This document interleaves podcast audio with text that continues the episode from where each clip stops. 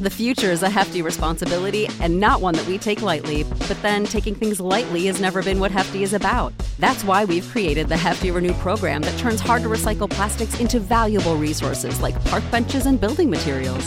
To participate, simply fill up an orange Hefty Renew bag with accepted items, tie it up, and drop it in with your regular recycling. That's it, it's that easy. It's time to rethink recycling with Renew. Particular valued resources may vary by geography. More info available at heftyrenew.com.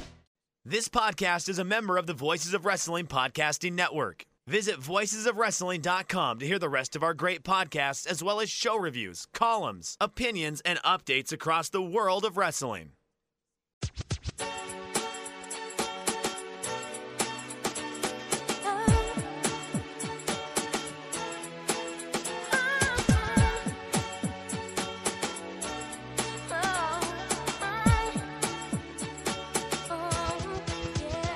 This is Everything Elite, presented by MyBookie, the world's best podcast devoted exclusively to all elite wrestling and the elite extended universe.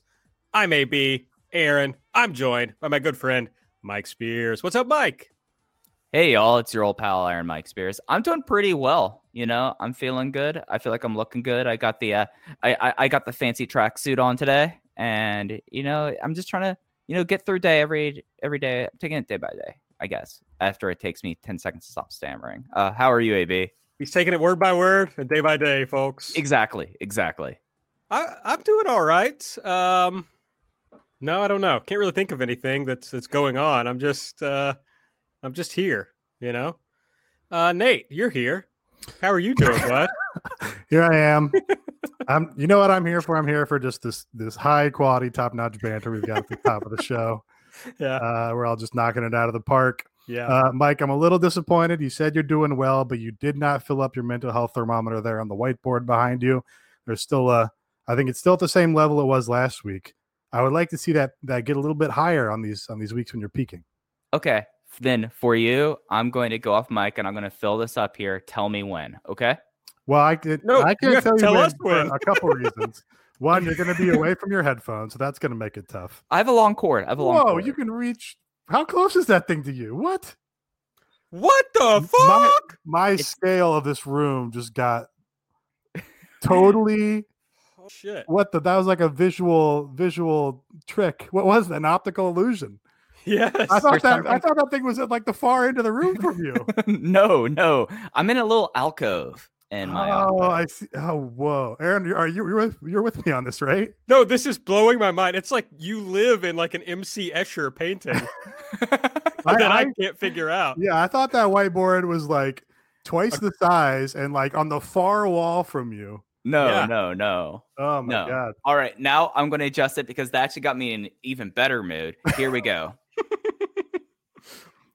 Wow. Yeah, I- that was, that, okay. Wow, I can't believe he can reach this from his chair. The wow, this tracksuit also in all its glory here is like amazing. I just I feel like I'm through the looking glass here. My entire perception of of Mike's room was just torn asunder and rebuilt in an instant. And, and of, and of course, podcasting is a visual medium. Yeah. So I wish, yeah, I wish we could share with our listeners the experience of doing 100 of these things and seeing Mike's uh, recording studio set up here, and then all of a sudden realizing you'd been viewing it exactly wrong the entire time. I, I, I mean, did you just like think that like my uh my signed eight x ten from Konami was just massive on my wall? Like, did I, you think I- that, yeah, I guess I must have. did, did you think that my art uh Sadaharu O is just like poster size? I Like, I'm just trying- I just thought maybe that I thought that was close to you, but I've always thought the whiteboard was almost like on a different wall or something. I, I thought the whiteboard was flush with your door. Like I thought that was the same wall. yes, me no, there's like a bookshelf behind behind that. Yeah, it, it's such a Yeah. clean break from the wall to the bookshelf. I think that I it just didn't compute visually. no. That- then did you just think I have like a strip of things on my back wall? I had like this is kind of blowing my mind. Like I felt like it was kind of assumed here that like, I mean, I'm in uh, an now that I'm now that I'm you know now that I've had my visual understanding corrected, there's all sorts of questions that I like. why did I not realize this sooner? But Aaron was right with me, so I feel Yeah. like, wow, I, Yeah. I mean, I do What a- live in a form of magical realism, so it is kind of fitting that, That my could be it. Your scale is just uh, all over the place. It varies from square foot to square foot. it's all asunder to y'all today. I, I also want to out myself as I wanted to say MC Escher, but I couldn't remember his name, so I googled stairs art, and it came up on the first page. Sick. Well, there we go.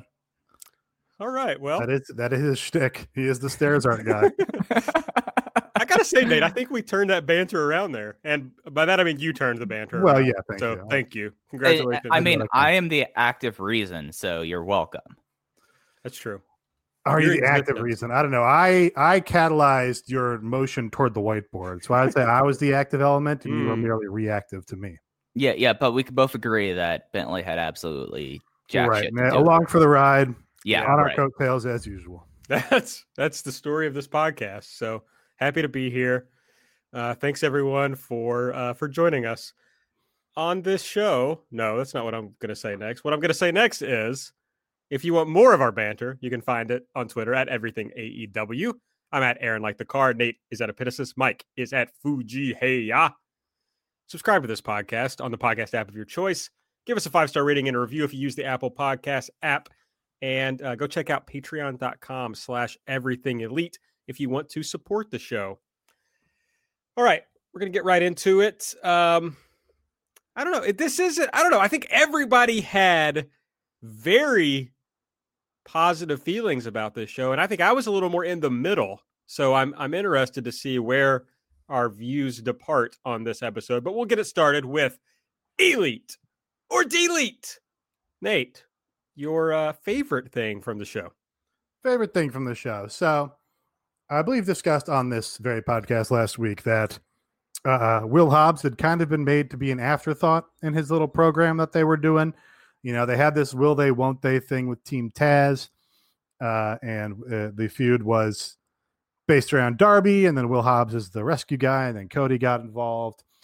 And it just seemed like week after week, Will Hobbs didn't have any matches to wrestle. He was just kind of the last guy to show up on the scene and make the save for Darby or Cody, even when maybe it wasn't necessary, or uh, you know, it seemed like maybe he was missing his cue or something.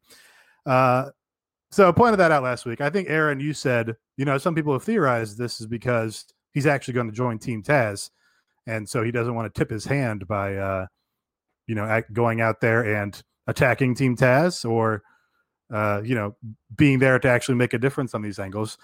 Uh, and it turned out that was correct. That was the big angle we got on this show, full of angles, with Will Hobbs making the save, we think, uh, for Cody and Darby Allin after the main event, picking up the FTW title, which uh, Brian Cage left in the ring, and then clocking Cody with it to a big reaction. Uh, I think I was I was pretty pretty surprised. I did not genuinely expect it. I kind of thought they were just going to put this guy in a white meat baby face role. Uh, and I find this is much more interesting. I totally got worked by the ongoing Will Hobbs angle here. Was happy to be worked.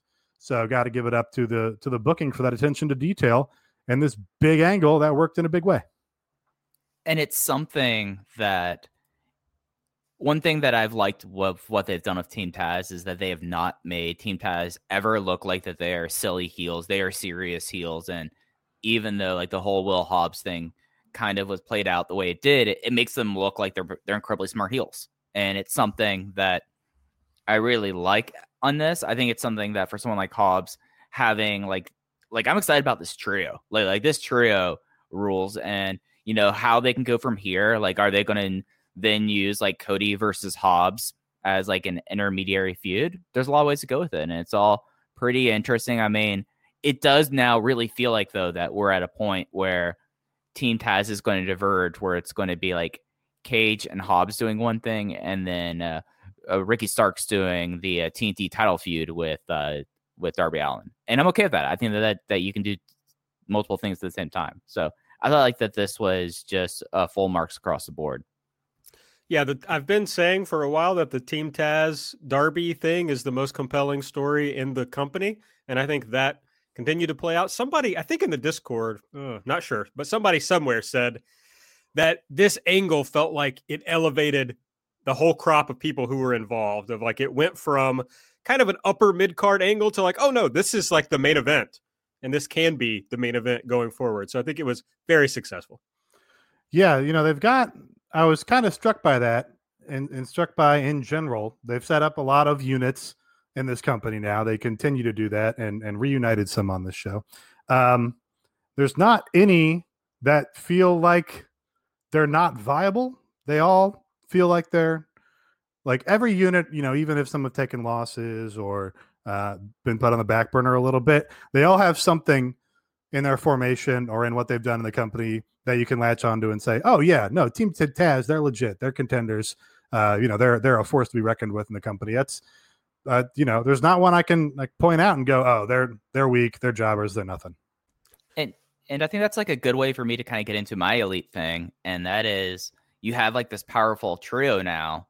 We had the reuniting of Death Triangle and the partitioning of the family to what it looks like it's going to be Eddie and the Butcher and the Blade, and then of course Lucha Brothers and PAC. We've got some really like spicy trios going on here, and that's something that I feel like that is an underserved niche, at least for wrestling. I, I think that there's only like a few companies that have been able to do trios or six man titles in a interesting fashion, but it, this was something that uh, our friend Kara brought up in the Discord about like being able to like push this like built as idea of like what group is the top group like the like the thing that she brought up was how in Dragon Gate they say that the Triangle Gate is the representative of what unit is strongest at this time. And I'm not saying that they need to have another title when they have already have like all these things. Like, are we supposed to get like a ring match for MJF this year? That's an aside. But having like all these trios and having Death Triangle together, they could do a trios tournament now, and I feel like we've said this like six months ago, and I think it'd be really be really hot. So like I'm here for all the trios are popping up, and it give us something else extra and something different to have on the TV shows over the next few weeks. So I'm stoked about everyone just making friends. Yes, I love when people make friends. I'm pro friends. I'm not uh, as much of a trios pervert as as Mike Spears is, but I'm always in favor of something that can uh, let other people get involved. You know, that not, aren't necessarily involved in like the top feuds or whatever. I do. Uh, I disagree with the idea that there's like that AEW needs more belts, though. Like, I think they're doing fine on belts. Uh, it doesn't mean that it's a bad idea to add a trios title or any other title that they want to add. But I feel like with the size of the roster and the amount of television time they have, uh, they're fine with with the titles that they have so far. What about like just, just a tournament? I feel like they could do a tournament. Oh no, that'd be great. Like uh, when they kind of did, um, well, they did the women's tag team tournament, which turned out okay. But yeah, just like a cool tournament to give people something to do, give them some bragging rights. You'd have to, you know, execute it better than they executed the the women's tag team uh, cup, as far as like giving the winner something. Uh, but yeah, that'd be interesting. Yeah, uh, I, I certainly don't think they need more titles because they have enough titles. Uh, they don't really have enough time for all the talented people that are on the roster, which is a good problem to have. But you know, you can imagine how some people on the roster would want to be featured more often or make TV more often. Um, so yeah, I think trios titles are particularly interesting. Maybe if that's for the second show, maybe trios titles are exclusive to the to the third hour or something. Maybe trios titles are an annual tournament where they just do it once every year and then you know the the defending team only has to come back once a year and defend it uh, and make it a special thing that kind of way. Um, just because you mentioned the the women's tag title tournament they also did on the cruise um intergender matches. I'm kind of i'm kind of entertained by the idea just to kind of keep uh gender parity and some you know, obviously not real gender parity, uh, but to approximate it. I'm kind of intrigued, and maybe this is because uh, Saki Akai was just the DDT Trios champion, but I'm kind of intrigued by the idea of making the Trios titles gender neutral, just saying, yeah, anybody can challenge for them, because that would just create a new sort of division that opens up some matches that you don't get to do elsewhere. Um, and you know lets you do some more creative booking that way and it also helps you make those titles distinct and have their own identity well, speaking of women, uh, my elite is going to be the sudden realization by AEW that women exist. They exist, folks. They're here. This show had what three, four segments that were that was focused on women. I mean, they were pretty quick segments, but but you know, we we like to reward uh, any sort of positive uh, movement. So you know, we got this nice little uh, match. Well, it was a good match with Serena and Thunder Rosa. I kind of hated the I hated the run-in part of the angle because it it didn't lead to the finish, but then Rosa lost anyway. So it's like she didn't overcome it, but it also didn't like immediately cost her the match. So it's like, yeah. well, what what was the point of it? Well, I, I actually like that because it it still kind of gives her an out. She oh she only lost because she got attacked in the fucking middle of the match. You know, she hadn't if that hadn't happened, you know, who knows what happened to the finish. But it also it kind of just decreases the idea of it being a, a cheap finish a little bit because they right. continue to to wrestle a match. So it is you can't do it all the time, but from time to time it it, it kind of succeeds for me in having your cake and getting it too. But you had that. Then you had the really hot Rosa and uh, Britt brawl after the match. That I thought they did really well. You had the Jade Cargill angle. Obviously, she's getting. She's, they're going to use her. She's going to be built up. Uh, you know, looks like she's in a feud with Brandi to get started, but she's there. Then you had the segment with John Silver, basically letting us know that Anna Jay was going to be challenging Hikaru Shida, and then Shida's like heating that up on Twitter too. So it's like, okay, there's some things that are moving. I'm not ready to say, you know, that they've they've uh, like our friend Raw that they fixed the women's division because uh, not sure that I'm going to give them that much credit for something that they've done for exactly one total week so far. But it's at least something that is going somewhere, and it's a huge pushback on this terrible idea that Serena Deeb put out last week that there aren't enough women who are TV ready. In fact, it would be dangerous to put these women on TV. They'd hurt each other. It's like, okay, on this very show, we saw at least four women who uh, are good enough to be on TV. Uh, Penelope Ford was on Dark this week. She's very good. They've had Red Velvet on TV. They only have Hikaru Shida wrestle about once a month on TV. They have, and we saw Big Swole on this episode too. Like she was involved in the the Jade Cargill thing you don't have to have 20 women who are TV ready to have a division. Uh, you know, and of course, they use a lot of the same men in the main event picture. So, you know, I'm, I'm not sure that they feel like they don't have enough TV ready men there. So, this episode pushed back on that, reminded everyone that women exist, and, and planted some seeds for some things they can do going forward. So, I like it. Yeah. Uh, it was exciting to see them attempt to do multiple stories in the women's division on one show. That was exciting. Uh, so yeah, I do do want to give them credit for like getting it right, but also this is this is kind of uh, an indictment of what they've been doing to this point because look how fucking easy it was to do this. Like the Jade Cargill segment was what 25 seconds.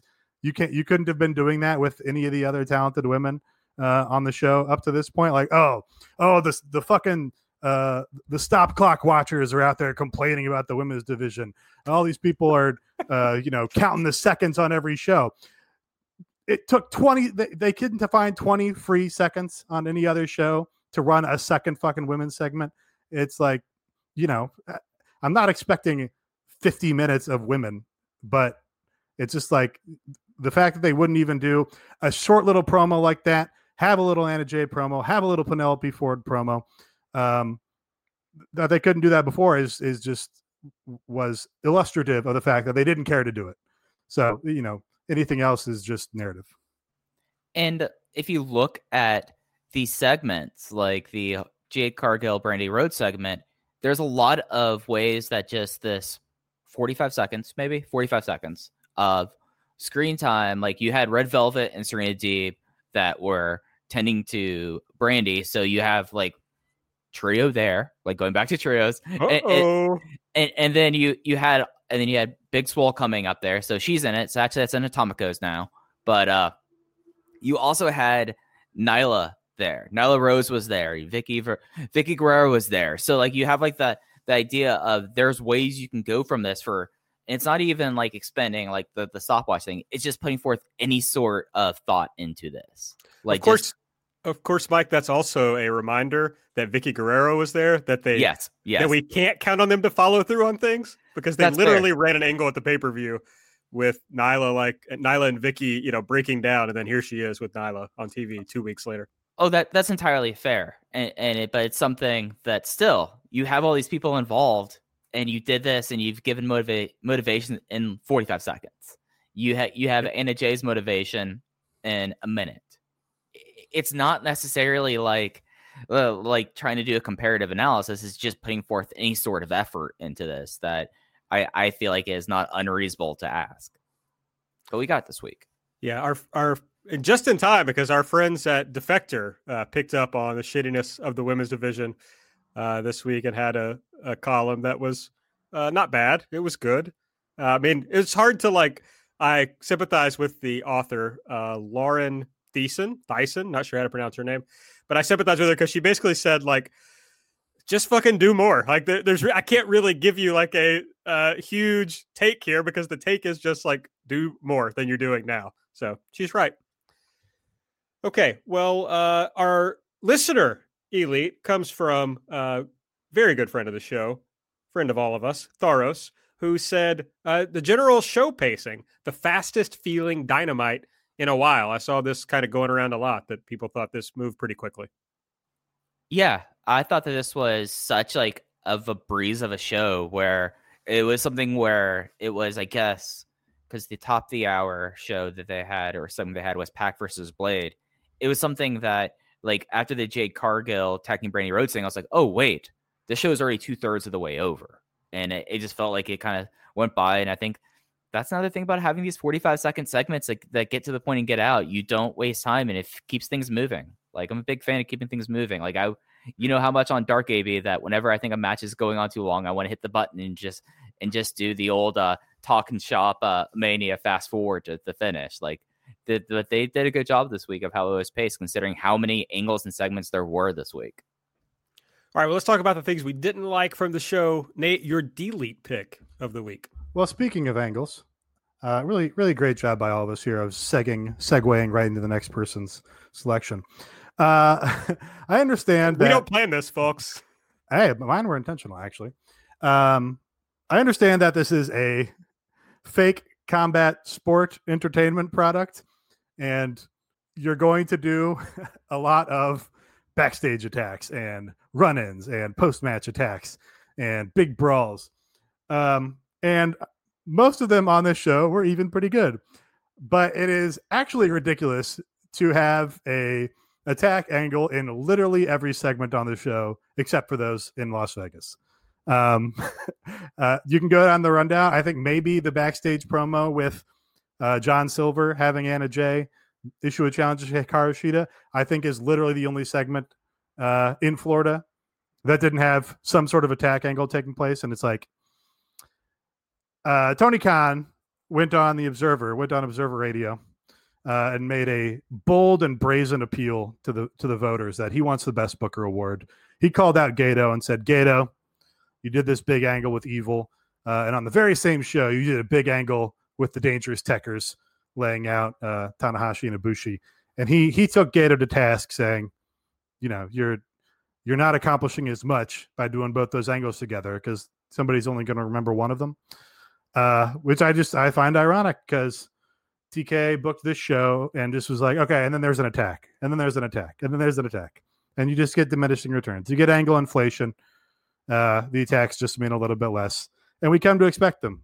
You know, it's not a shocking attack for Thunder Rosa and Britt Baker to start brawling at ringside after the match, after the run-in, because if if there's a camera on the ring, there's going to be an attack. We just know that now. So, you know, minor gripe, and again, all of them like pretty much worked.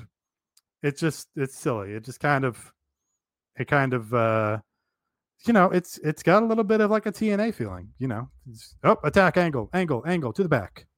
It did have a to the back kind of vibe to it this week. It was something where outside of the Moxley promo, I think everything had, and and I guess maybe uh, Silver and, and Anna, like Anna Jay. But Moxley did get laid out after that promo. After that promo, to be fair, you're right. Like there was something that like that, and I mean, I probably wasn't going to submit a ballot to the Observer anyways, but I don't think that I would have put this.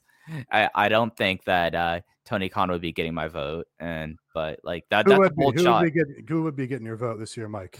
Are Oh. you opening the gate?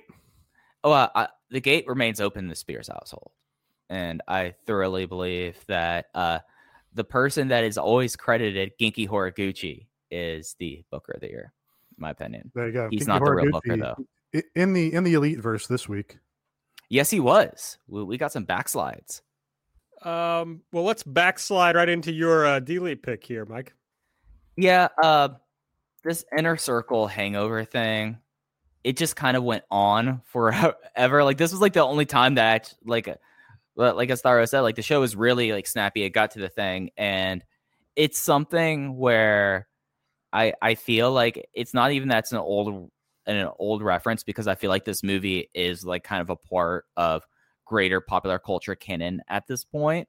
But it's something where it just was lame and not it just it, was one of those things that was like making the reference versus actually being funny and that's one of my least favorite thing is humor that's just making the reference and it kind of went on for way too long. Having Konnan show up show up and smoke them out that was great. Like that was a highlight of the things but like swoggle and a baby uh, and like the baby diaper like the hangover like the idea of uh mjf getting getting soft written all over his face like I don't uh, like all the thing about like the Everclear just went on forever and just like was it all really necessary? Like like was this like the the necessary like funny like breakdown thing that's worth what all they did to do this? And I I think the answer is no. Yeah. Um, I didn't like the hangover in the first place. Uh, thought it was pretty overrated for its era. Uh, I think you're correct. The I, if I want to shout out one segment of this, I think that Sammy Guevara's performance was pretty good in, in maintaining the tension between him and MJF, uh, and and even playing that while drunk. So that that jumped out to me. But other than that, no real jokes to speak of here. Mostly a lot of references. Um, you know, it's hard to it's hard to fault it because I think your your average wrestling fan probably goes fucking wild for a reference or two.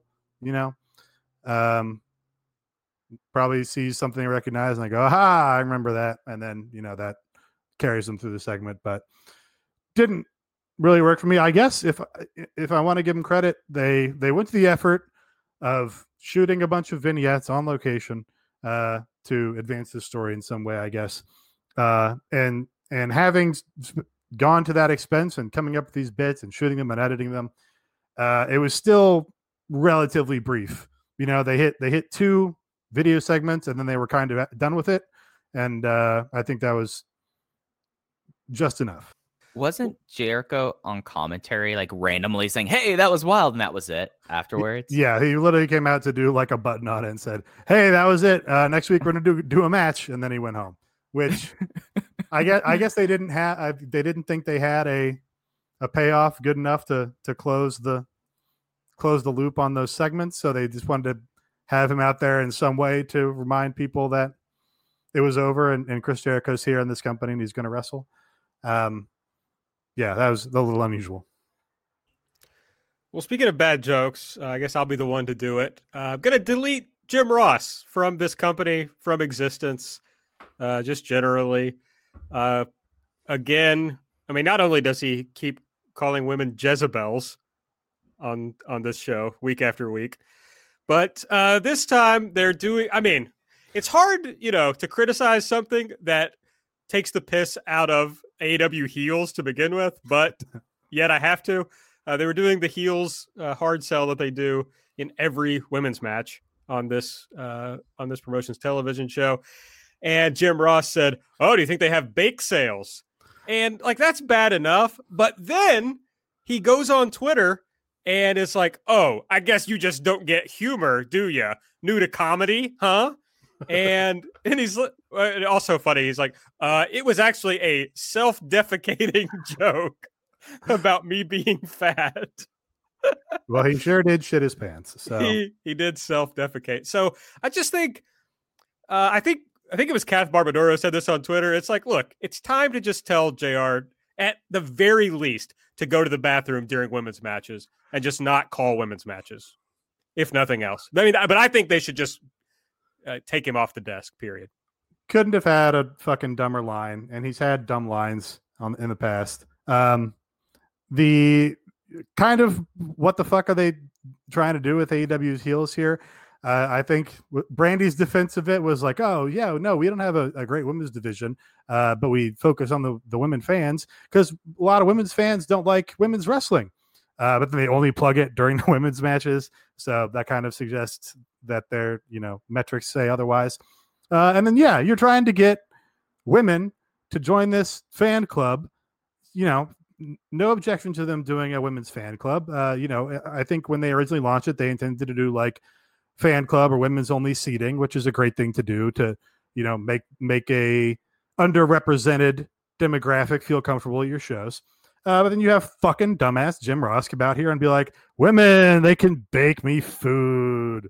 Uh, just totally contrary to what you're trying to achieve. Uh, makes you look super fucking old and out of touch. Uh, you know, Eddie Kingston was like, yeah, Jim, it's fucking 2020. Catch up. Uh, and so Jim's like, "Oh, I'm not complaining." Well, it always sounds like you're complaining, Jim. So sorry about your fucking voice. Eddie Kingston calling him out on that was something, but yeah, it's just come on. Like, I get why he's around. He's not would be my choice for this, but at a certain point, it's not. It it is always on him, but at a certain point, you are enabling this, and that reflects on you even more so, I'd argue, than on Jim Ross himself, because Jim Ross can't control himself apparently. All right. Well, if Jim Ross uh, wants to, you know, get his shit back together, he should head over to MyBookie because big game for a uh, good old JR this weekend. Uh, it's Bedlam, I think. Uh, yeah, Oklahoma State versus Oklahoma, and I'm looking at it now and it looks like uh, JR Sooners are a seven point favorite. So if Jim wants to bet on that, if anybody else wants to, they can head over to MyBookie. Uh, of course, they also have NFL going on. I mean, college basketball is going to be back in like a week, so it's about time uh, you can bet on that. Uh, you just have to use the promo code ELITE E L I T E, and you can get double your deposit bonus up to a thousand bucks. Uh, they'll match it dollar for dollar. You put in a hundred bucks, they'll give you a hundred. You put in a thousand bucks, they'll give you a hundred if you use the promo code Elite. Mike, are you going to uh, have a bet on on Bedlam? You know, I stay away from Bedlam. Uh, it's a good idea. It, it's a game that is just not worth the effort. I'll tell you what game I'm thoroughly vested in right now, though, AB, and this is something for our viewers. Appalachian State from Boone, North Carolina versus the Coastal Carolina Chanticleers of Conway, South Carolina. This is a game that is that I'm vested in right now. It's two of the best uh, a group of five teams are facing off this week, and a plus five, App State is a plus five favorite. AB. There's a lot of ways you can go on this on this bet. So that, Mike, that Mike's heavy on App State, folks. I I mean the 170 money line seems also tasty, and then also they're about to announce their Thanksgiving bets which is a big thing. I remember Ooh. us talking earlier about when they do like their kind of crazy bets that they would like to do. I think they did to start the NFL season this year. They had a bunch of those. So keep posted. And it's something that, I mean, again, with our, for promo code elite, you get 100% uh, free up to a thousand dollars. And, you know, if w- with the holidays, you know, there, there's going to be a lot of stuff on that you could probably bet on. That's not even sports related. Like you, you could I guess table tennis is sports related, to be fair. Sure, I but gonna... I mean, let's be frank. You don't want to go see your family because of COVID. Uh, that's going to be sad. So to get a little dopamine fix, bet on some sports, bet on uh, some games. They do uh, have a Survivor Series, which I did not know is this weekend bets. there you go. Right so it just makes you feel better to bet on on sports and and see how it turns out. So head over to MyBookie promo code Elite. All right, uh, ratings big week for our friends at AEW. Up to 850,000, almost 100,000 increase in viewers. uh, seventh in the demo with a 0.37. I would say their total viewers and that demo was the highest that we've seen in some time. I'm sure Mike will give us uh, the dope on that. NXT flat, uh, 0.14 in the demo, 638,000, down a little in the demo, really, but a real good week for AEW. Yeah, so this was the highest demo that they've had since September 9th, which was in which was during like all the uh all the adjustments because of NBA and the playoffs. So they were right they ran completely uncontested that week. So they were ahead there. This is their best uh P uh, uh twos the since since uh, uh since the NBA playoffs. So like that was really remarkable to me. The thing that really got me, and I know this is something that Dave Meltzer has pointed out and has gotten a lot of people kind of up in their feelings about their their P 18 to 34 was a huge jump, almost doubled it in one week alone. And apparently that's really high to that's higher than what WWE Raw did this week. Uh interesting enough, AEW was only three hundredths of a demo point out of being the outright number one show on cable last night. If you take out the NBA draft, the NBA draft was on last night. It dominated, had three of the top five uh, shows, had a 1.1 demo. It just was, it dominated, but not as much as one would expect. Uh, so I have some investment advice for NXT right now, Aaron, that Ooh. I feel like they need to do. And this is, it's about time for them to look into a timeshare because they've been spending a lot of time at 56th place. This is their fourth week out of the last seven. So, you know, it's no Pigeon Forge, it's no Myrtle Beach, but you might want to look into a timeshare there at the 56th. Nice. Uh, I guess the big question is going to be if they can uh, get over a million, or you know, can they improve on this 850 for the big Winter is Coming show on December 2? Any predictions? I mean, I think it's uh, achievable. They've they've broken a million live viewers repeatedly for individual segments recently, and we know they're getting over a million viewers regularly with DVR viewership. So the question is, can they get those people to turn in live for a world title match that's been built between you know two of your five biggest single stars? Uh, yeah, I think they can. Jon Moxley's builds are better than everybody else's builds. Um, you know, accepting what MJF wanted to do with his little election shit. So, yeah, I think they can get there. All right. Well, we will see. Uh, this certainly, I don't know. I can't explain it other than I guess people are just moving away from news and coming back to AEW. So uh, I don't know, but we'll see if this keeps up going forward. Yeah, I think that that's a fair assessment. Uh, it still was like Fox News stuff that was ahead of them, but not not by a lot, but only like 0.03 away from Tucker Carlson in the demo. Like that. So, so the libs have uh, left MSNBC to come back to AEW. I guess, man. I'm still trying to piece this out, but I think that 1 million P2 is entirely possible, especially given how they are trying to crank this up for there. And I mean, they spent their their build up at least for the show, especially with Team Taz versus Darby and Cody, was something that they kind of went forth the extra effort. So I'll be real interested to see how well this quarter hour performs. So, you know, I, I think it's realistic to think they could get a uh, 1 million average and maybe above a 0.4 and 18 to 49 for the first time in over a year. I saw friend of the show, Chris Hayes, was putting up near NXT demo numbers. Uh, it's just very sad. Well, what'll be interesting to see is if, uh, you know, miraculously Trump doesn't succeed in his coup attempt and does indeed cause some sort of schism in the Trump and Fox News relationship, and he goes off to his Newsmaxes or OANs or you know OAN presented by the Trump network. If that causes a schism in those those nightly demo numbers for Fox News, because that could be a big opportunity. Uh, what what AW fans should be hoping for is that Trump legitimizes Newsmax, brings them onto the grand stage, uh, and cuts and cuts that Fox News audience down. Uh, I think that'd be great for AEW and great for democracy. All right, Nate, you've you've done this uh, two times now. Have I been saying schism wrong my entire life? Um, yes. If you've been saying schism, I think it's probably either or. You check the check the Wikipedia pronunciation guide.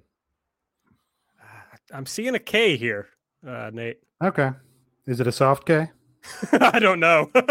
I, I, you actually can't trust me on uh, reading pronunciations. No clue what the what those. No, I don't. I don't know that we we were ever received any sort of uh, education on reading pronunciations. At least I didn't. No, I certainly didn't. So, okay, well, let's move into. I think I think schism just sounds, um, you know, schism is maybe a little your guys' neck of the woods, and and schism is- oh, maybe. is, what the, uh, you know, I'm I'm trying to subtly do a uh, condescending northerner major metropolitan area voice Sure. here, but Also, the only uh, the only good Tool song, "Schism." uh, you didn't like Parabola? Is that one? I don't know, man. I just really like that.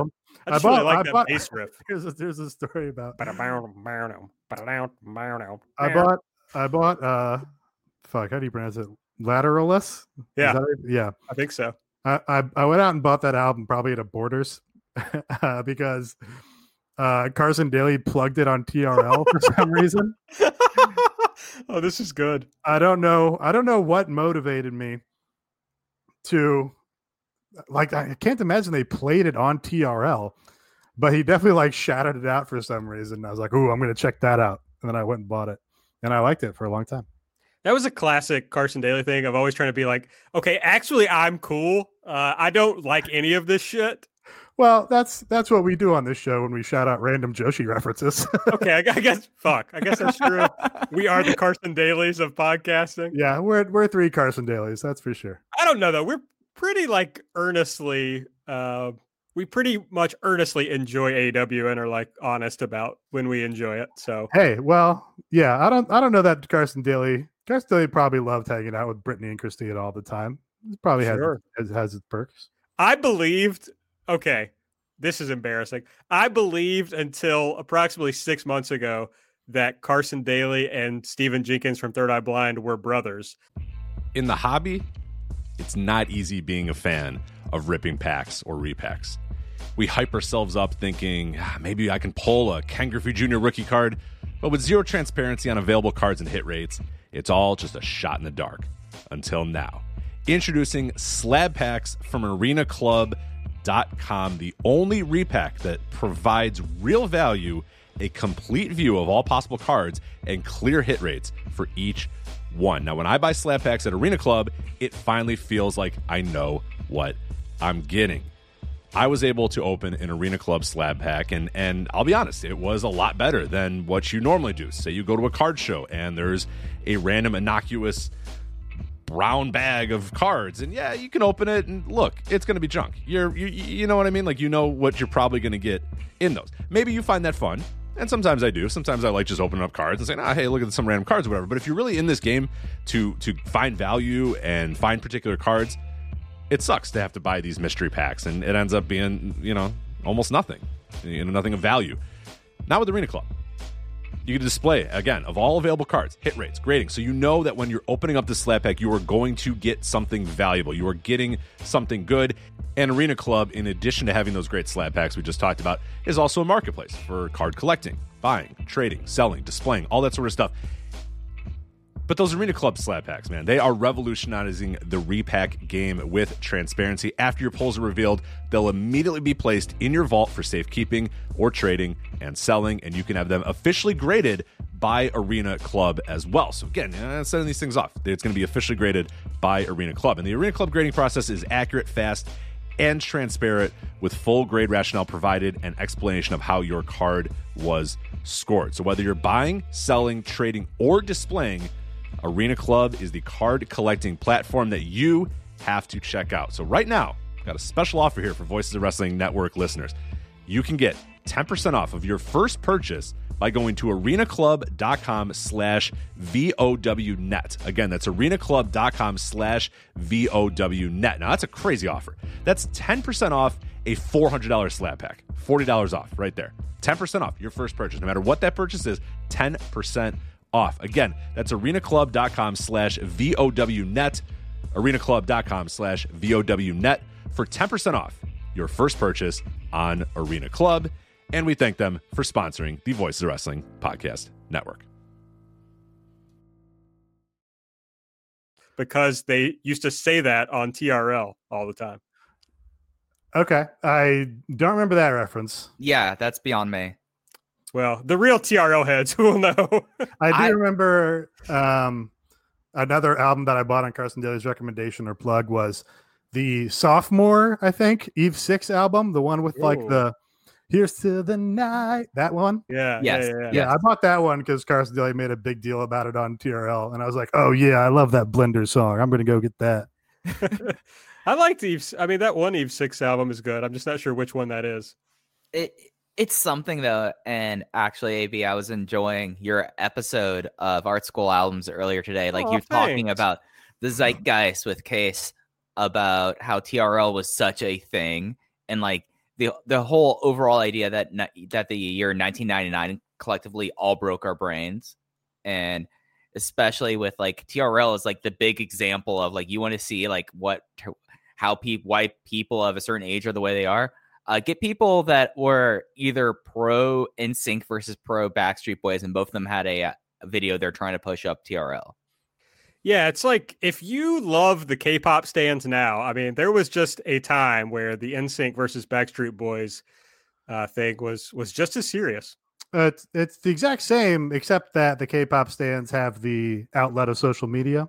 Yeah, Yeah, so instead of making you know your phone calls from your parents' phone in your bedroom or whatever, you're like organizing harassment campaigns or like organizing fundraising charitable campaigns.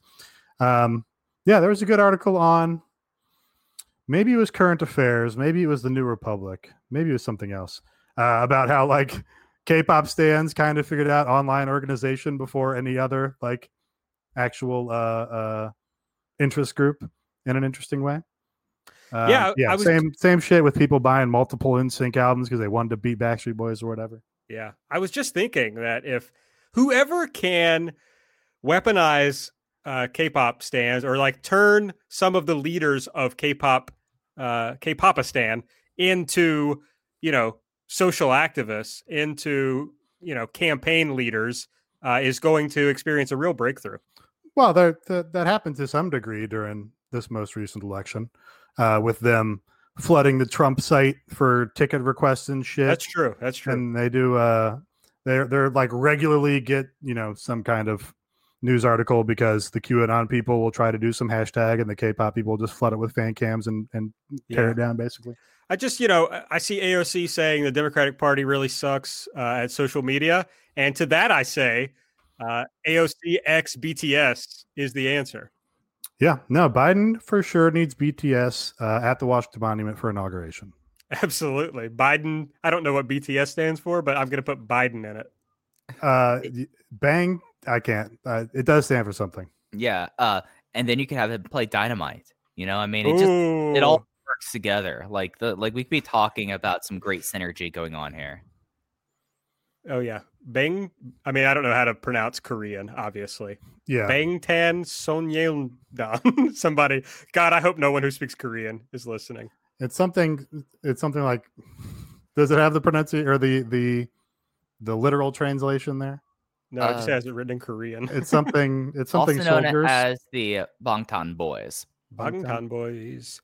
Yeah, so uh, Biden needs to hook up with BTS. I think there's no question about it. I love that when I typed in BTS, the like people also ask, "Do BTS have girlfriends? Why is BTS so popular?" uh, so uh, not it's actually a better name than I gave credit for. Not soldiers. Uh, so Bangtan Sonyeondan is the Korean Right. meaning. The literal translation is bulletproof Boy Scouts, oh wow, which is pretty good. That I- I, cool. mean, you have to have them at the inauguration there. I mean, you have to. I mean, they're bulletproof, and And there's they that. should they should be dressed as Eagle Scouts. of course, uh, I think QAnon would really have a, a day with naming Oh, a group God. the Biden Boy Scouts. So I think we should not we should Yeah, not do that. No. no, no. Okay, on that, on that note. Should should we actually like Hey, go through you the wanna- results? Yeah, do you want to dig in some more on QAnon while we're Spe- here? speaking of the flight logs, uh, Top Flight started this show. Oh wow, we were doing so well on transitions, and then you just, just like Jim Ross, you just stepped in it. Uh, the Top Flight logs kicked off the show. um, And and the classic JR Double Down. We, I thought this was interesting, right? Because they talk a lot about their format, and basically they kick the show off with a video, which they say you know is like hard to get people to watch. But they had them come out to the ring and made very clear like this match against the Young Bucks was happening. But then they went in to a video to tell us about Top Flight. Uh, the interesting thing about it, I thought, was them saying that they DM'd Matt Jackson and just straight up asked him to watch their highlight reel, and he responded in, uh, you know, in classic Matt Jackson fashion. It was like, "Fuck, we got to sign these guys based on this video." Uh, so he said, "We'll have the head of talent relations, which as, I believe is Christopher Daniels, right? Uh, yeah. Reach out to them and." Apparently, Miro broke this news. I didn't know, but Tony Khan also confirmed it in an article that uh, Nate shared today uh, that Top Flight's definitely signed to AEW. Yeah, and they had a really good debut showing here oh, for right. what is what is a 21 year old and a 19 year old team. I think. Yeah, like pretty impressive uh, on on national cable television for the first time. Yeah, the, the Bucks obviously won with the BTE trigger. Uh, I think Mike and I discussed this a lot in the Discord. It's like, okay, we all kind of thought the same thing about Private Party when they had the big Young Bucks Private Party match. So I think the first thing we have to take into consideration is that the Young Bucks are very, very good. And so we should be careful about, you know, anointing top flight. But I think they yeah. certainly were at least uh, more than good enough to be on national TV. Yeah. And I think the big thing about this and about this point is the Bucks have a history of being able to plug teams into their formula and making them look great. And they've did this in PWG, they did this in Ring of Honor, they did this in New Japan. So I've seen a bunch of top flight, and I do think that they have a higher ceiling, no pun intended, than a Private Party. But it is something that now I'm interested to see what comes from them next before like throwing like huge labels and declarations on them. Yeah, I think that's fair. But I was impressed. Uh, mostly, I was impressed that like for as young as they are, they didn't seem overwhelmed by the moment or even anxious at any time. Like they seem very comfortable. I'm sure that was also being in there with a team like the Bucks, but that can work both ways, right? Like on one hand, it's like, oh, we have the Bucks to lead us through this. On the other hand, it's like, I mean, these guys are young enough to have come up watching the Young Bucks. So I'm sure it was uh, a, a starstruck type moment, at least at first for them. So kudos. It is uh you kind of forget that Nick Jackson is still like pretty young. Like 31. 31. Like, yeah. He's like, I guess it's kind of like, uh, you know, I, I, guess I'd call him the, this is appropriate because he would steal Nick Jackson's gear all the time. He's like the white tag team Okada, right? Because he's like, oh, you've had, you're like probably getting in the Hall of Fame. And also you're like not in your mid 30s yet. It, it, it's something that like that really kind of struck me watching that Nate is that so Matt is 35, Nick is 31. And like the, the idea that Top Flight are 19 and 21, they saw the Bucks since they were kids. The Bucks have been like figures for like the last decade and cl- longer than that if you're following them in other companies. And it's just like this is like the first like true like generational match. Like you remember like whenever teams would face the Hardy Boys, like when the Bucks faced the Hardy Boys, but how like this was like a big generational like team kind of match. Like growing up watching this, they top flight definitely like at least they're adolescent watch a lot of the young bucks i mean yeah they've been national figures since at least 2009 i would say. So 2009 with uh dragon gate usa yeah. So they for sure people uh would know who they are. But yeah good match after the match. Th2 attacked top flight and the bucks chase them away. So we get the return of th2 uh, an immediate program i guess for them. So that's nice and uh, something cool for everybody to do. This, uh, I just in my own head canon, like, of course, Jack Evans would be mad about this and would just want to take out these kids because he's like, he's, you know, he's not a young man. He's like a, he's like a embittered veteran who break dances and is still super entertaining. I, am all for this. I think this is a, a good feud for Top Flight if they're as they're under contract. I think this is like a good way to kind of get them ingratiated and you know, I mean, Jack Evans was the high flyer even before Nick and Matt Jackson, so oh, that's kind of cool as well. Oh yeah. wait, who's the highest flyer? Is it Jack or is AR it Fox? AR Fox. Fox. Jesus. Oh, that's, AR that's, Fox that's my bad.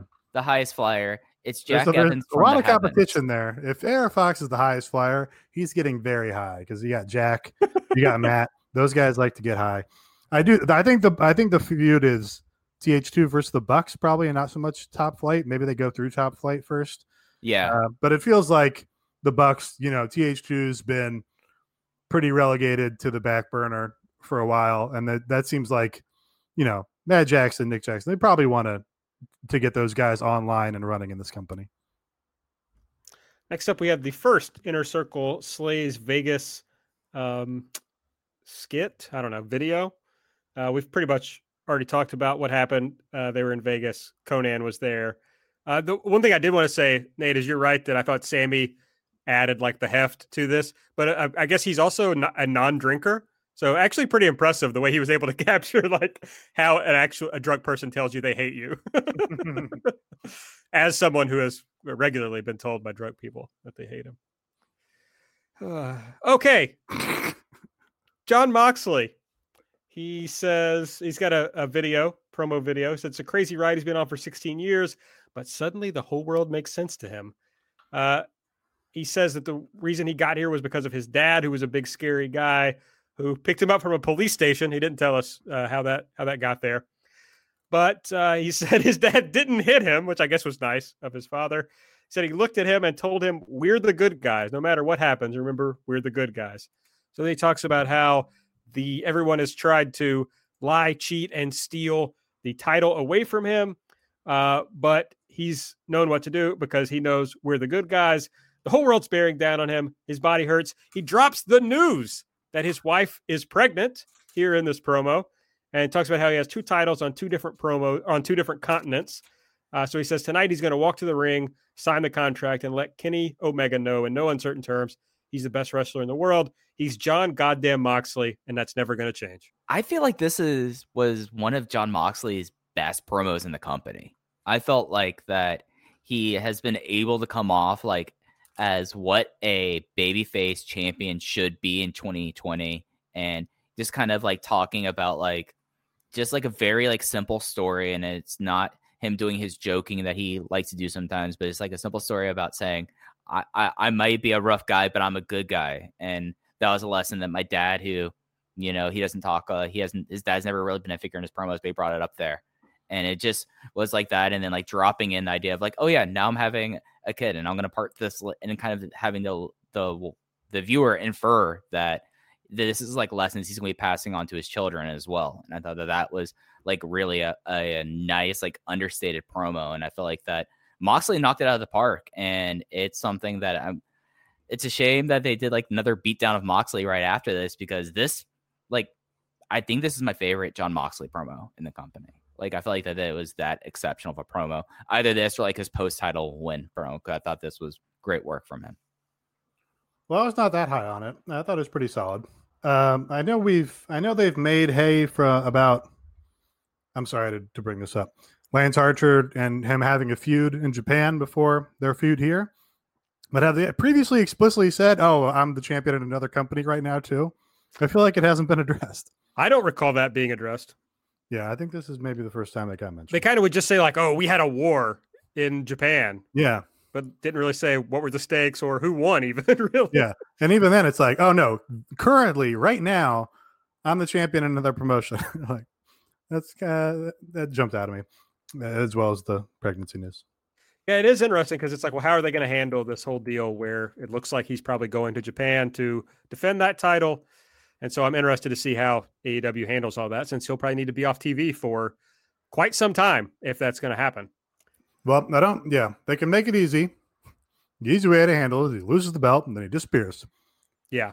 So it doesn't take much handling, but you know, um, I think we can reasonably infer that AEW has first dibs on Jon Moxley's dates in general. Yeah. So I think on some level it is probably regarded as AEW Tony Khan doing Jon Moxley a favor by letting him go to Japan and defend this title, and in doing so, doing New Japan a favor. Um, so you know that's uh, kind of making those allowances is maybe the kind of thing that uh, brings you into better terms with someone. So yeah, again, sorry to bring it up. oh, it's fine. I'm just thinking about now. He'll he'll literally have to be off TV for a month yeah. to do that. Yeah, just but from the quarantine. right, and that's I I don't even mind that, especially if he's losing the title. Like, it's kind of good when somebody loses a belt like that to to make you miss them for a little bit, right? Yeah. Even uh Brodie Lee, Brodie Lee's been gone, guessing injured. Um, but you know, he lost the title, basically vanished from the Dark Order. Um, there's somebody else that's just like, Cody was gone when he for a while after he lost the title. yeah. There's somebody I don't know. Anyway, Yeah. Uh, next up, Orange Cassidy defeated Kip Sabian with the mousetrap after the match. Miro, who was on commentary, left commentary and attacked Orange, but the best friends made the save. So we're two for two on matches having post match beat up angles. I just loved Miro's performance of this layout. Like he did it very casually, came in, crushed the guy, looked great in the Adidas, uh, and then just did like a like a casual workout jog to the back, uh, just like looking like he was enjoying himself. Uh, also good on commentary. Had you know showed some of. Uh, I do kind of think maybe there's if we see too much of Miro, if we get to know him too much, then he might diminish his own star a little bit. Uh, even though that's kind of just how stardom works now on the internet with your with your Twitch streamers and YouTubers and shit. Uh, but I thought on commentary he was pretty charming and uh, interesting as a character, and then he capped it off well by killing Orange Cassidy in a very effective way. Miro yet again proves that he's a main eventer and he owns. I think that's pretty obvious here. And I thought that he did a good job on commentary. And like Nate said, like he looked like a boss laying out Orange Cassidy after this. I'm sorry to say this, Mike, but the Adidas short suit did drop him down in my swag ratings. How Uh, dare he? How No no, way, no, no, no way. Sorry, great. Mike, but he should have better clothes than a podcaster. That's all I'm saying. Oh wow. I mean, if it's good enough for Blackpink, it's good enough for Mike and Miro. Ooh, that's a good morning show. Mike and Miro. Mike and Miro in the morning, I would love. I feel like that Miro and I would have a great morning show. And since I've been personally slighted, we might be needing a new a new co-host for AEW Light. That's Right, true. We, we should make the uh make the offer to Miro. oh, I think that uh, you've crossed some dangerous people, Aaron Bentley. You've My- crossed. some- I listened to Miro on the on Talk is Jericho. My favorite part was, I mean, and he at least sounded like he was being serious. He was like, "It's time for us to take AEW mainstream." Jon Moxley, I love him, but he has uh, thirty thousand followers on Instagram. Like, no, it's time to put the title on me on like a real crossover star. yeah, it's like, I mean, um, to some degree, he's right. That is how young people understand stardom now is fucking Instagram and shit. So he's not wrong. Um, it is funny that that's how he views everything. And he called him Johnny Moxley, which I thought was very funny. God, Miro is the best. Imagine not loving this guy. Yeah, he's very cool. Uh, okay, then we had the what was supposed to be the Omega Moxley contract signing. Kenny Omega came out first as we were waiting for him. Uh, we as we're waiting for Moxley, rather, we go up on the screen and we see that he's been knocked out backstage. Uh, we come back. Omega says, "Hey, you know, the last time it was an elbow, now it's a bloody nose." He says, "Jon, you're not getting out of it this time," which I thought this was a pretty good callback to uh, their uh, the beginnings of their feud here and cements my, uh, Omega further as a heel. Yeah. I think maybe maybe he could have even hit it a little bit harder. Like maybe people don't remember the circumstances of the elbow injury. Uh, but him just writing that off as a bloody nose was some funny heel shtick. It, it I also like that he made like they made like such a big deal of the in the intro of trying to set him above uh Moxley, like talking about like he's in the Hall of Fame. He was PW Insider, uh top one top wrestler in the world before him. He was doing this, and I thought like that was a good way delineating the two. And you know, it's something where it took it took them approximately four weeks, but Kenny Omega is a superstar now. I remembered the people that we haven't seen, uh, and I was reminded by Mike shouting out PW Insider. FDR lost the belts and then just disappeared. Yeah, so maybe that's I mean the company's just going to do that where guys disappear, Yeah. which I think is good. I agree with you. I, I think it's good, unless unless you really have to go right to something else, uh, you know. But it's only part one of your little feud or whatever. But if that's the end of your feud and you want to crown the other person and establish, no, they're the champion now. No better way than to have them, you know, make Jon Moxley disappear for a month. Next up was the inner circle hangover thing that we've already talked about. Uh, then after that, PAC defeated Blade with the brutalizer. Uh, after the match, PAC turns to Eddie Kingston. He says, You say you like to fight, uh, but before he can get out anything else, the butcher attacks him from behind. Uh, and then Eddie Kingston, of course, comes down from commentary. he is not impressed. He's not sympathetic for PAC uh, having been uh, at home for eight months. He says, You think you have what it takes? I'm going to put you through the storm, which I like that. I just thought that was a very evocative thing from Eddie Kingston. Uh, Fenix comes out to save PAC, but Kingston and Butcher and Blade got the advantage. And then in a an angle that would be repeated later, Pentagon comes out with a chair. We're not sure what he's going to do. Uh, whose side is he on? But he goes after Kingston and clears the ring. So we have the new setup of the Butcher and Blade and Eddie on one team, and the Death Triangle is reformed. I have to say quickly because I left this out earlier in the listener deletes. Uh, I wanted to shout out Discord uh, user M Gallup, who his delete was everything else on the show was pretty good, but it was all worse than the Death Triangle.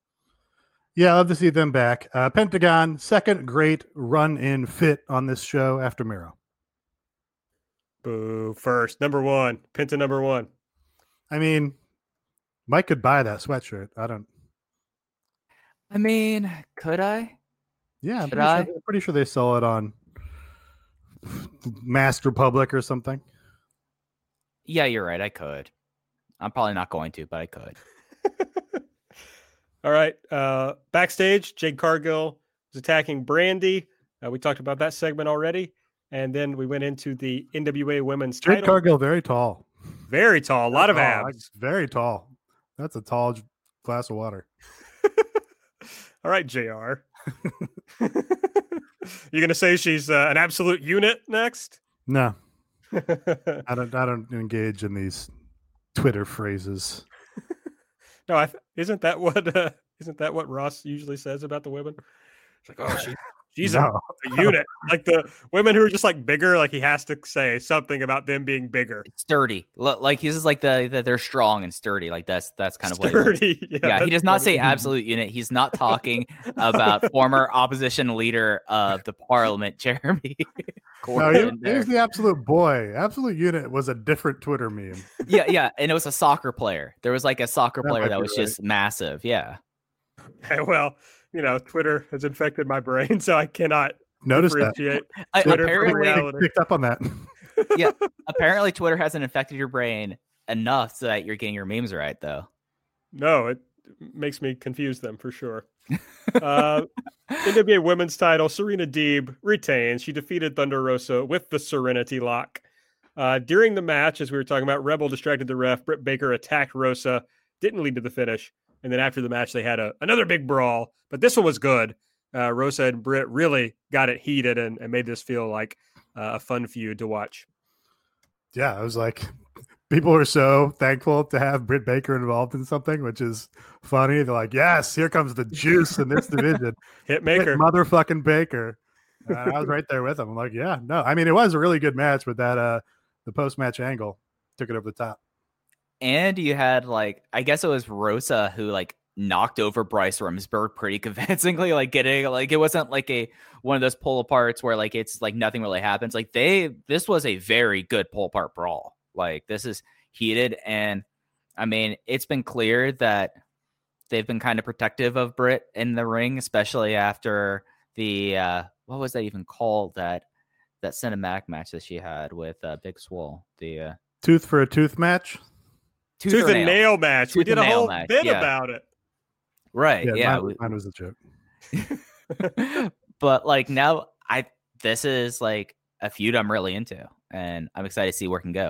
It was also cool to see Thunder Rosa, which I mean, I know she had the match with Shida, but it's like, okay, it feels like she's really being integrated into the division if she's now interacting with Britt. Also, uh, I'm really fascinated about like what happened with uh, Thunder Rosa to where it was like, holy shit, we got to get all the belts off of her, and then all this stuff hit the hit the media of like, oh, is she going to WWE? Is she signing with AEW? And then the response was, actually, she signed for another year with NWA. So it, it just feels like something was cooking, and then it went away, and now we're just like back on the train we were on before.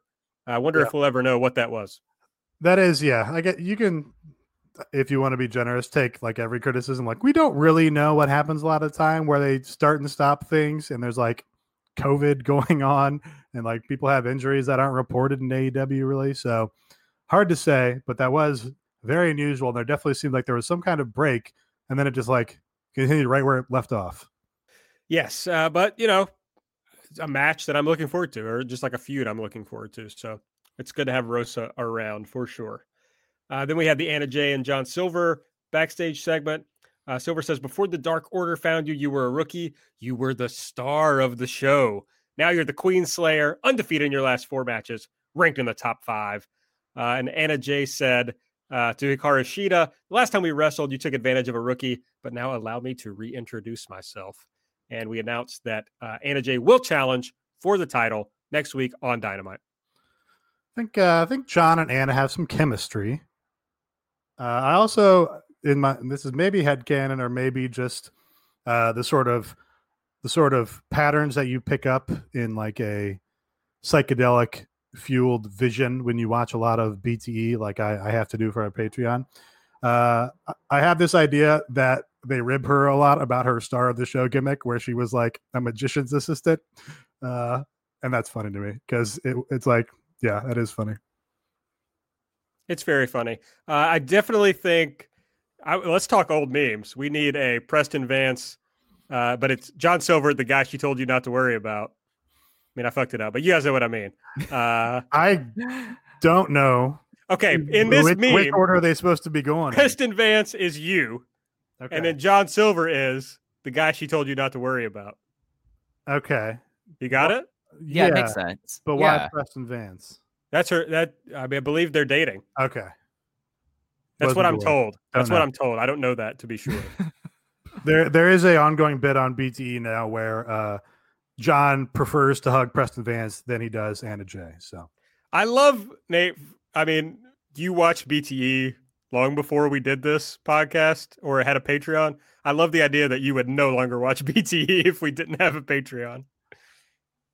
yeah, well, see, somebody asked on our Q and A episode for the Patreon what the hardest part of doing the the podcast and and Patreon is, uh, and it's that I have to do things. Sure. Uh, I don't want to do anything that I have to do simply for the reason that I have to do it. So yeah, then it becomes an obligation. Then it's like, no, I don't want to do any obligations. I want to do anything else but obligations. Yeah. Could, couldn't agree more. Uh, we had a Darby video. Uh, he's in a church. There's, uh, I wrote very cool, chill music. Oh, I meant to shout out the music, uh, both here and in the second Hangover video. This was like perfect for Darby, the music they scored this with, uh, and the the music in the second Hangover video was like weirdly like Disney magical fairyland adjacent. Like I'd have it, it reminded me of something from like the Pagemaster, but it was like Swoggle in a diaper. Anyway, uh, I I always give a shout out to AW's willingness to use not traditional wrestling music on their show, and I think it worked here as well. There was also fire, by the way. Um, and then we went into the main event. Brian Cage and Ricky Starks defeated Cody and Darby Allin. Cage pinned Darby with an avalanche drill claw. They did the Will Hobbs angle after the match. Um, everybody knows I hate when the when the champion gets pinned And I Thought that was going to be your delete here. Yeah, I mean, I did hate it. Um, and like I said that in Discord, people were like, "Well, that's what I expected was going to happen." Well, okay, but they booked the match. Like, yes, it looks like Darby would be the guy to take the fall in this match, but you made him the champion, and then Yeah. you booked this match. I kind of liked it. I knew. I, I don't think. I think you're totally valid in not liking it when Oh, champions get pinned. I think that's usually correct. Um, but I think Brian Cage needed a little something because I don't know that he's had a big quality win since his uh his title challenge against Moxley, right? And I also think Darby is not a champion where you're supposed to believe that he can win every match. Uh, You know, you look at it, Yeah. his win loss record, he's like nine and four or something, and he's always the undersized guy. I think that it can even work to your advantage if you have him take falls that aren't, you know, don't really hurt him here, but then that makes when he gets these big, you know, undersized against the giant comebacks in his singles title matches, makes them more, uh, makes them feel more special.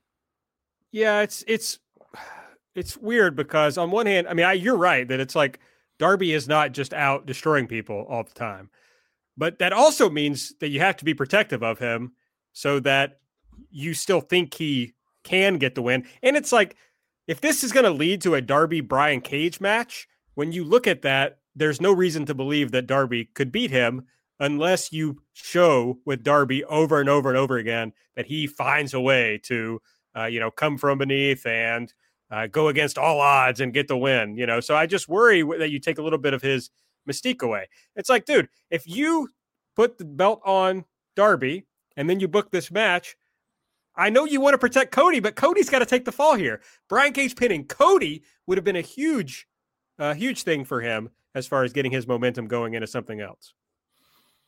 Yeah, I think maybe maybe paying Cody is five percent better. That's where I'd put it. I guess like my thing about this is it, the the feud clearly was that Ricky and Team Taz is like the person that Taz chose when Darby chose him, uh, turn him back, and it kind of like pulls focus away from what I think the core feud is now. That in all rights and privileges, Brian Cage should have a TNT title shot, right? I, I think they I think they blew off Ricky and Darby. I think it's moving to Darby and Cage. Yeah, I think he uh, he made it through him. Even though I think that's the mo- much more interesting story is Darby Right, and yeah. Ricky. But yeah, I think it's like, oh, he beat Ricky, so now uh, he's like moving up in the Team Taz, whatever. All right. If you uh, enjoy this fine podcast, if I do say so myself, and you want to support us, head on over to patreon.com slash everything elite. Uh, try out a subscription. Uh, we got three tiers, but $5 will get you all the audio we do, all the audio we've ever done. Uh, this week, we had the Talking Shopomania 2 review. Uh, it was Nate, it was Oatgan, it was Drew Spears. How did it go, Nate? I thought it went pretty well. I don't maybe not as good as the first one. What'd you think, Aaron? You really like the first one, I know. okay, let's try not to undersell the content Well, on the Patreon. I feel I feel like part of my gimmick also is radical honesty. Um. So yeah, uh, I still had fun. I laughed a lot. I really enjoyed listening to it, and it encouraged me to go seek out Talking Shop Mania too. Thank you, Mike. See, I've never had that problem listening to your Talking Shop Mania reviews. I think listening to the review is is all I need from the content. I don't actually have to watch the show. Yeah, you probably don't really need to watch the show. Um, so hey, it's a value because it's cheaper than the show was. That's right. There But you thi- go. This is like uh, to me a podcasting all star team. So I just suggest uh, that everyone check it out. We of course also uh, Mike and I on Light we preview Dynamite, review Dark. Nate comes in with the BTE quick hits. Next week on Dynamite, Mike and I are doing this is Jon Moxley. We're tearing into uh, the entirety of Jon Moxley's career, uh, based around as we did with the Chris Jericho episode, based around five of his matches, but we'll kind of intersperse some the, some of the story in between those matches. Yeah, I've been doing a lot. I'm taking the lead here as someone who has been watching a lot of pre WWE Jon Moxley earlier. So it's going to be fun. I, I submitted the matches to AB. We are going to only make a brief stay in Dragon Gate USA, but then we're going to go look at like the overall kind of arc that he's had throughout his- career and just like an interesting person to, to like talk about their rise over the last 11 years. So it's a lot more compact than the Jericho episode, but I think there's going to be a lot of kind of interesting things to talk about the twists and turns of one Jon Moxley. I'm looking forward to it. So head over to patreon.com slash everything elite and sign up now. Okay. Uh, next week on Dynamite, here's what we know is happening Chris Jericho and Jake Hager versus the SCU team, uh, Frankie Kazarian and Christopher Daniels. The women's title will be on the line with Hikaru Shida defending against Anna Jay, PAC and Rey Fenix taking on the Butcher and the Blade, which I think PAC and Fenix is like a very fun tag team. And also Will Hobbs will be in action. Looks like an interesting episode. I mean, I I think Butcher and the Blade versus uh, PAC and Fenix, as you said, is pretty compelling stuff, and it's kind of interesting. Like this is how they're going to get the two or the two sides together into what I hope is going to be like this big giant trios blow off. Like that's what I'm hoping comes out of this. But I like this first step here. Like PAC and Fenix on a in a tag team is such a wild thing. Just like just the concept of it excites me. And then, of course, we are two weeks away. Is that right? From Winter is Coming. Uh, the and that will have the men's world title match. Jon Moxley defending against Kenny Omega. So that's coming up very quickly.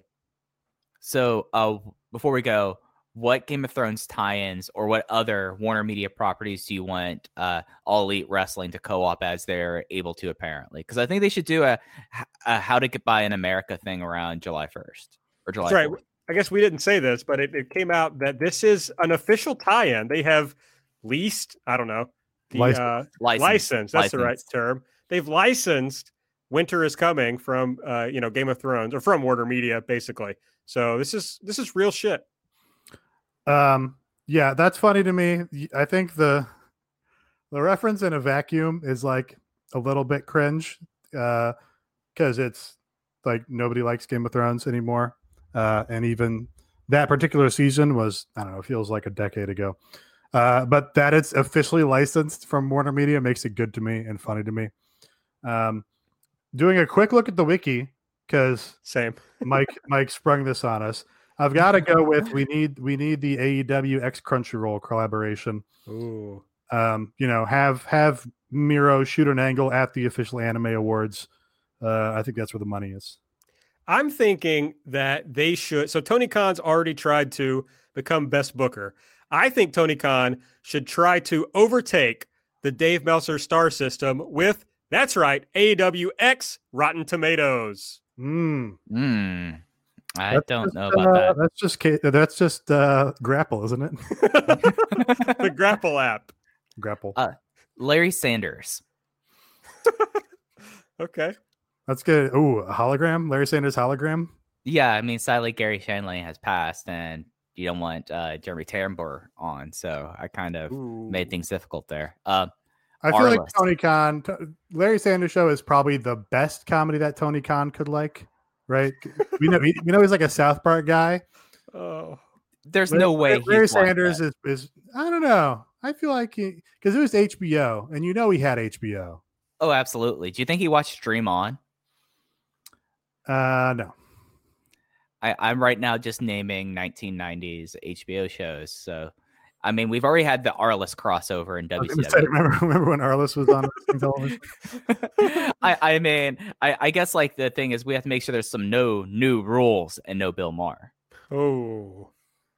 Please Sorry, no. I, I had to do that bad reference. I, I, I regret that immediately. I apologize, everyone, for putting you all through that. No, it's okay. I didn't mind it. Um, I'm trying to think. I mean, Adult Swim is a Warner property. Yeah, you named one. You got one. Yeah, yeah, yeah, and, and they've already done uh Rick and Morty before. Oh, do you see Ariana Grande was on Adult Swim the other day? Did you see that clip? I did not see that. They apparently they did a live Thundercat show. Fuck, is that the right name? The Thundercats? Yeah. No, the the the bassist guy who does cool uh like yacht rock. Oh, that's beyond me now. Yeah, you've you've moved beyond anything I know. So I yeah, it's Thundercat. I I because that's also like a classic Hanna Barbera cartoon or whatever. I was like, wait, that can't be right because I got it mixed up with Cartoon Network. Thundercat, he's like, you know, L.A. West Coast, uh, cool bassist guy that does like uh, uh contemporary, you know, uh contemporarily influenced yacht rock adjacent stuff. It's good shit. Anyway, they had like a live concert on Adult Swim the other day from his studio or whatever, and Ariana Grande showed up in the middle of it and sat in and started singing a song. Uh, so there you go, big opportunity. If if Tony can't swing BTS and Joe Biden can't swing BTS, let's get uh let's get Ariana by way of Adult Swim. All right, I think it's possible. I like Is it- that. Yeah, because she's not at the inauguration because we know she's a Bernie girl. That's right. That's absolutely right. Okay, well, I think that's everything uh, for this week. Make sure you're following us on Twitter at everything AEW. Uh, make sure you are following all of us. I'm at Aaron Like the Car, Nate's at Epitasis, Mike's at Fuji Heya. Subscribe to the podcast on the podcast app of your choice. Give us a five star rating and a review on the Apple Podcast app. If you want to support the show, two main ways to do it patreon.com slash everything elite, or head over to MyBookie, use the promo code ELITE uh, and get a big fat double uh, deposit bonus. So It's actually like making money out of thin air if you think about it, because like not only do you get 100% back on your deposit, you also make money for us. So it's like Like if everybody did that, we could solve all the economical problems. We could just be printing money basically. I don't know why nobody's come up with this before. That's true. If all our listeners would go uh, put some money into MyBookie and get double their deposit, then yeah, they'd get rich. We'd get rich. Uh, I think everything would be great. You're right. No downside. Wow, there is no downside. This money thing's fake, dude. it's just made up. Everything Elite's going to become a uh, modern monetary theory podcast very quickly. I, I have some opinions about the golden standard that I'm ready to get into when Oh, this no. happens. All right, all right. cut the mics. Uh, all right, for Mike, for Nate, I'm AB. We'll see you next week.